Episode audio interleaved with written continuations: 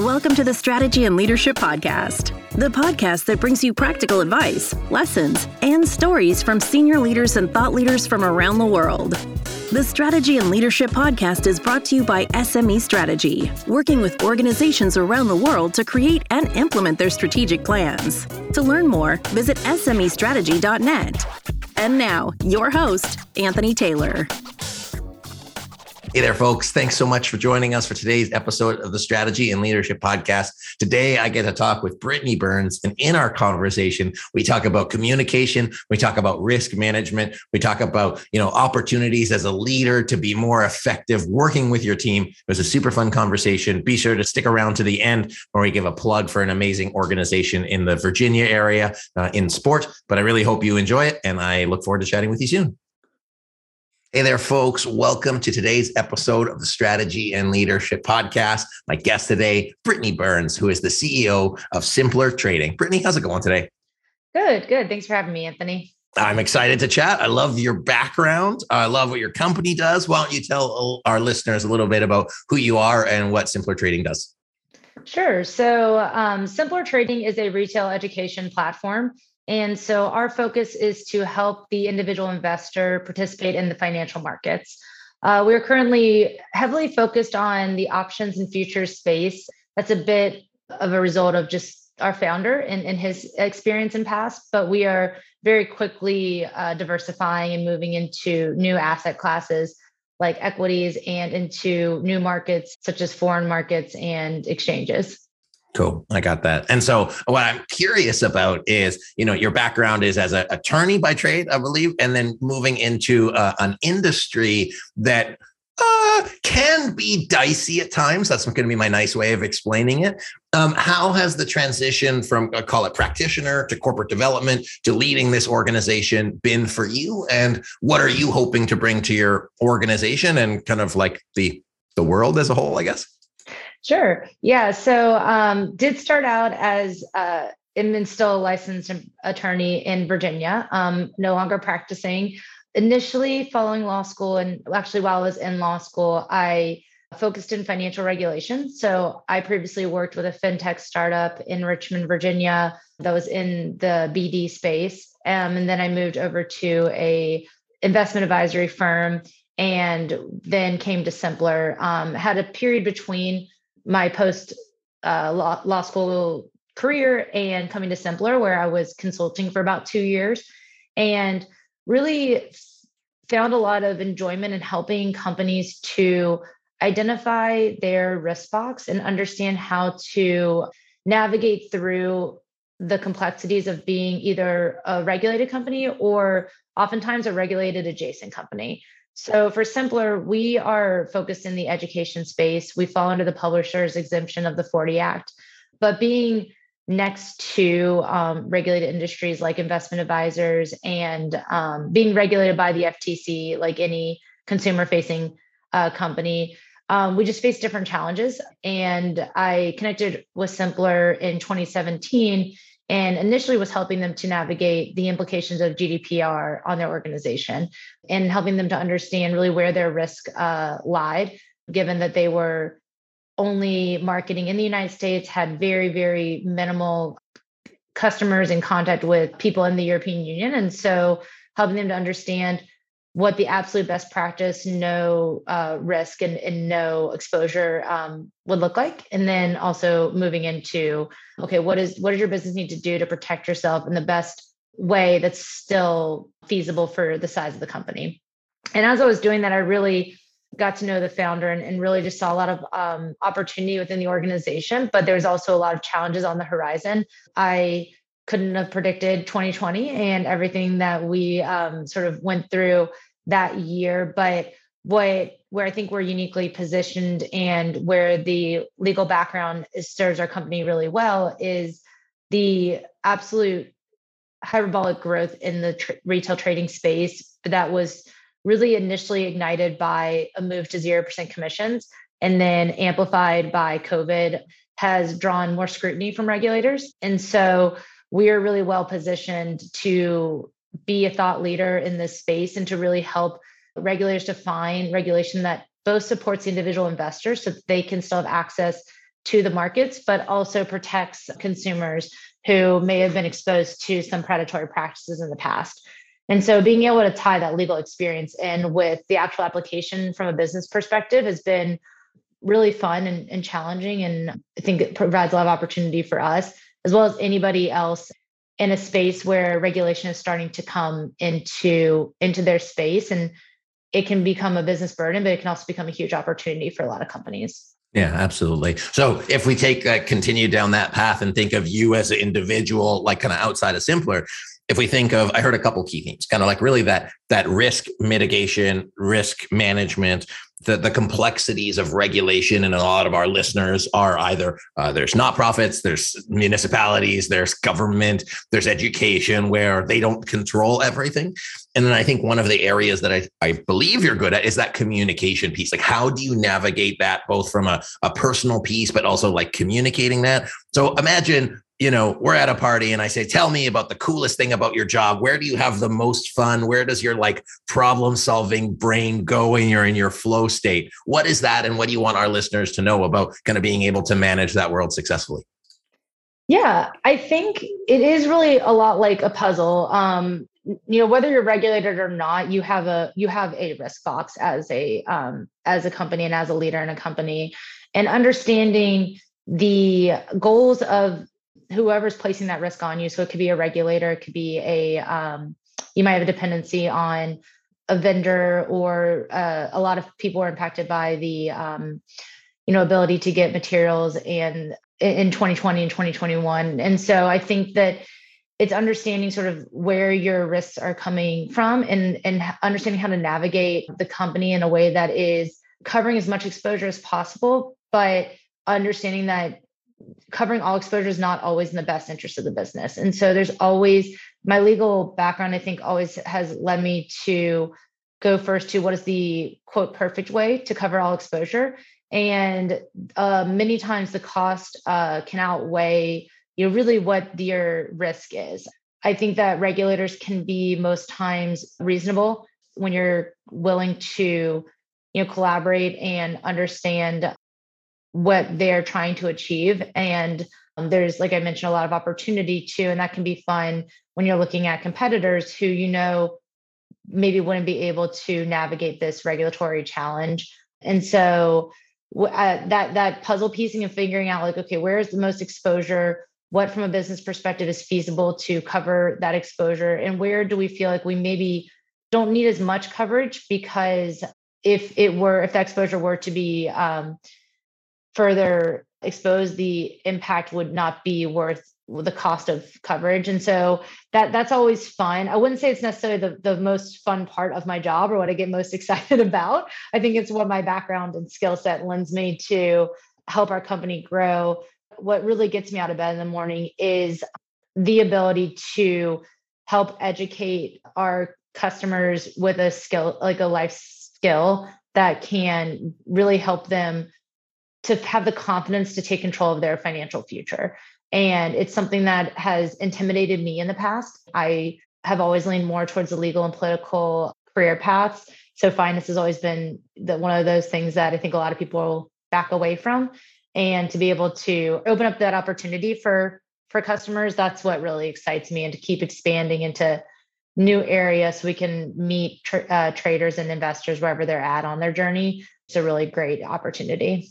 Cool. Well, I actually see it quite as a, a, a parallel because on one hand, what I heard is like you know that bringing to organizations and and that there's no perfect way so it's managing your risk hedging your risk and and looking at what is feasible what is possible and you know making sure that the investment that you put in matches the kind of return and doing your best without being overkill and then i hear on the education side you know you're doing the same thing you're helping traders mitigate their risk. You're giving them more confidence by understanding what they're getting into. And by being a good, uh, by understanding the levers of the financial markets, you de risk yourself. And then you're not gambling. You're actually saying, hey, I'm making a calculated risk, a calculated investment in this organization because I see an upside potential.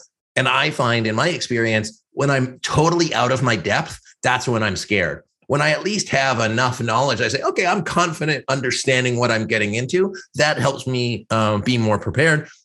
and I also find the same thing in, in people and leadership development is that it's scary to lead people. It's scary to be able to support and and you know, especially as you move from, I don't know, in your case, CMO to to CEO, it's a step, but if you're educated, you have the support, you have the resources, it's all just risk management and you, you the upside generally outweighs the downside. Thoughts on the parallel and then how that applies to your specific journey?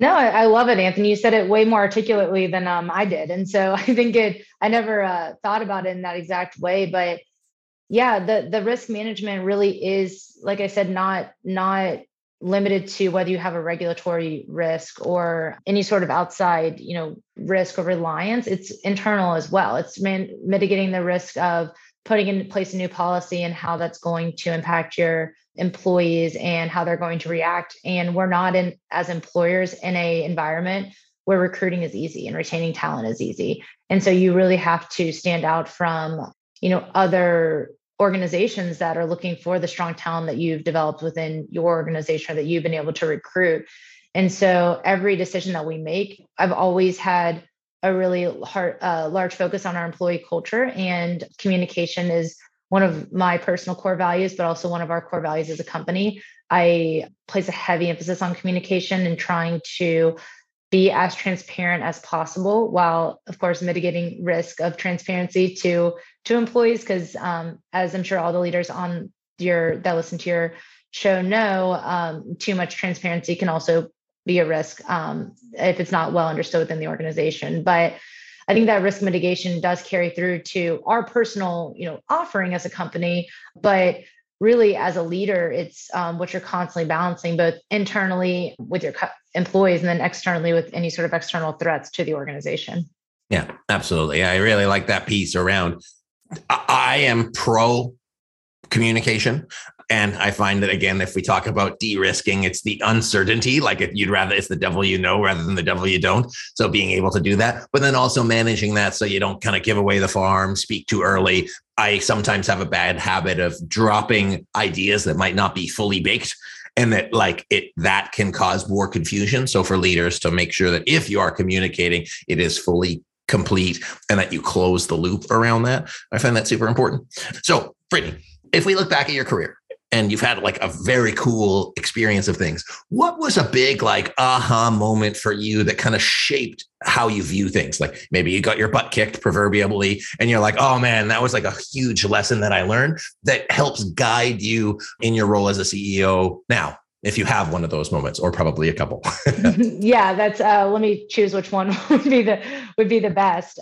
I'll probably choose one from more more recently and around what you touched on previously in terms of how what and how you communicate to the organization um, i learned very early on and it helped by our founder of our company. So i, I uh, the company was founded about 20 years ago and I, I was of course not the founder and i joined in 2018 and our founder is phenomenal. He was way ahead of the times in terms of having a live content offering like fun to join that type of organization but maybe about uh, three months in, I think he he he him and I laughed about this story before.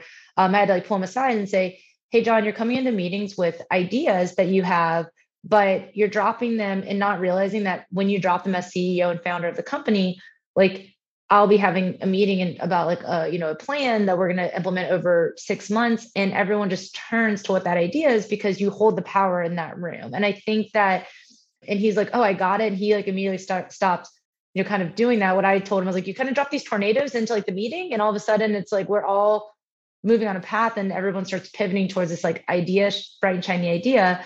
And even though I recognized that when I was in my position, I realized when I moved into CEO, like I did this the same thing. And I would, um, you know, announce something to the team and be like, oh, wouldn't it be cool if we did this? Or couldn't it be cool if like we went after like this new cohort? And all of a sudden, three weeks later, I would hear that like we had really ran down this path with in a direction that like maybe wasn't what I was thinking. And I was like, oh guys, I was just like saying that would be cool. and and so I had to realize and take that step back um, and say, you know, I think it's very obvious and we can recognize it if we're honest with ourselves as leaders, like that we know that the team wants to really, I think if you're a good leader, wants to please, wants to overperform for you know for their team for the company and for their leader um, and so it's recognizing that amount of power you have and and in conversations and presenting those uh, ideas before maybe they're fully fully baked um, or closing the loop. And so that's been a bit of a learning lesson and it continues to be. I think communication is um, something that you can never perfect and it's a constant um, work. But I, it's something that over time I've gotten better at because I've seen myself run the team into the ground, like proverbially, in terms of like just being like very tired and exhausted, chasing after something that I was like, oh, I didn't think that was a priority. I thought it was kind of a cool idea. and so it's a bit of a hard lesson, but it's definitely something that um, I constantly remind myself before I, you know, shoot a slack off or say something in a meeting. It's like, how is this going to be interpreted? How much of a, you know, how do we communicate that this is could be an opportunity in the future, but it's not a pivot the ship now? And I think it's uh, especially in an organization our size, we're right at about 100 employees, um, and we scaled that from 30 in 2018. So I know like most of the team has like been scaled directly and hired directly by me. It's so much easier for the team to get off track and pivot quickly, which can be a blessing, but it can also be a curse if you're not communicating correctly. And so that's been something that I continue to learn, but definitely has been a, a uh, big learning lesson um, since uh, stepping into this role. Oh, that's awesome. I appreciate you kind of putting yourself out there because it's it's not easy to to look back. There's some real gold there. I, I heard. So one, again, just like recognizing how do I want to start this? Recognizing for you as the CEO what behaviors can have an impact. Uh, we talked earlier about risks and communication and transparency. I think also if we think of like both internal and external communication, when you signal something, the market will follow a signal. So that's a signal and people are following it. But the other thing I really heard out of that is that as a team member, there was the trust and the structure for you to say, Hey, I don't know if you realize that you're doing this and this is the impact. And so for your CEO at the time to have the, the foresight or the, the understanding, say, Whoa, okay, cool. I thank you for that feedback and adjust it was, I imagine, able to keep you moving forward a lot of people I talk to have meetings that spin around in circles. And it's often because people drop ideas and they go down the rabbit hole versus like staying focused and then using like a strategic planning session or something like that to take a step back and make sure that those potentially great ideas are executed in the right way. Did I capture what you meant to share? Yeah, yeah, I think that that perfectly captured. Perfect. It. Cool. So as we finish up here, what is uh, what is the last thing you'd like to leave with our listeners to help them both be successful in their life, in their businesses, and potentially with their finances? Yeah, yeah. I think that, well, for life and business, I think I can have um, a bit more of a takeaway. The I know we've talked a lot during this about communication.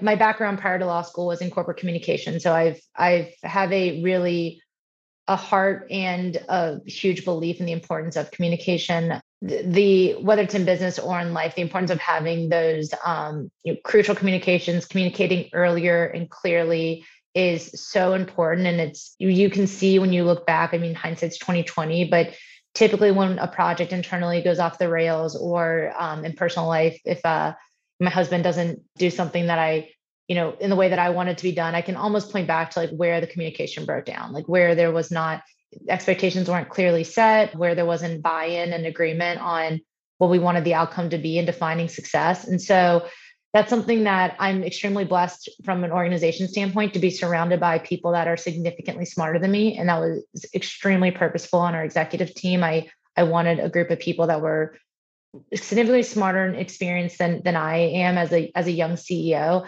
And something that I bring to the table and keep reinforcing with our organization is when we leave with a decision, we need how are we going to measure whether this was successful or not? I'm extremely competitive. So I can joke with my team. I was like, how am I going to know if I won, guys? Like, I need a number or I need something that's specific. How do I know that I won? And then how are we checking in on that 30 days from now? Because that's something we did not used to do. We would launch something, we'd say we won or lost. And then it would almost go into this ether of like, did anyone go check on like if that's still running? and so I think that communication, setting expectations from the beginning sometimes can be very uncomfortable. I highly recommend the book Crucial Conversations. It has helped me a lot to have tools to, you know, bookmark other conversations they start coming up when we're setting expectations. But communicate, communicate, communicate. You can't do it enough. You can't do it too often, and you really can't set expectations, um, you know, too clearly. So uh, heavily lean lean on that as a tool in, in my toolbox. Very cool. I love that. I think everybody could benefit from from those things. One more question before people can connect with you. What is Sportable? Yeah, so Sportable is a nonprofit um, organization that I was involved in in Richmond, Virginia. An amazing organization. I played uh, Division One sport in college, so I played lacrosse at Old Dominion, and have always looked for ways to stay involved in the athletic community. So I coached for a while, and then got involved with Sportable. Um, it helps to serve disabled, physically disabled, and um, visually impaired athletes, and so there's different sports that the organization supports. Um, I did a lot with our visually impaired runners, where you would uh, could run tethered to a visually impaired runner and and um, run races. Um, but we also had basketball tournaments and um, larger races in Richmond. So it was a phenomenal organization. And unfortunately, since I'm not in that area anymore, I haven't gotten to participate in in a few years. But highly recommend anybody that's in the Richmond area should look at getting involved. Cool. I, I, thought I'd take the opportunity to give it a plug because I just it looked really cool, and I was like, oh, cool. I figured that. I, so, I appreciate that. Yeah, it's a it's a phenomenal organization. Awesome. Check out Sportable in Virginia. Uh, Brittany, where can people connect with you, and where can they learn more about your company? Yeah, so um, you can find me on uh, LinkedIn. Um, that's where I'm most active. And then company, you can find us at simplertrading.com. So very easy to remember. Awesome, Brittany. Thanks for being here today. It's been a blast. Uh, I wish you all the best in all of your future endeavors, including whenever if you get back into lacrosse. But uh, it's been a, really a, a pleasure chatting with you today. Awesome. Thank you, Anthony. You too. Folks, uh, thank you again to my guest, Brittany Burns. As you move forward with your organization, especially in what we'll call an uncertain time, being aware of your risk risk boxes, being aware of your communication, how to manage all of that, set expectations will only help you become a better leader as you move forward. So I hope you got a lot out of today's podcast. Be sure to connect with Brittany and uh, be sure to subscribe if you haven't yet. So my name is Anthony Taylor. This has been the Strategy and Leadership Podcast. I appreciate you being here. I'll see you next time. Thanks for listening to today's episode of the Strategy and Leadership Podcast. If you haven't yet, be sure to subscribe so you don't miss a single episode. We post twice a week, so you can count on us for your weekly source of content to help you grow and expand as a leader. And if you enjoyed today's episode, please consider giving us a review. We read every single one, and it helps us make a better show for you, the listener. Also, it helps more people find the show, which means we can help as many people as possible. We appreciate you listening and following along, and we hope you have a wonderful rest of the day. And as Anthony says, until next time.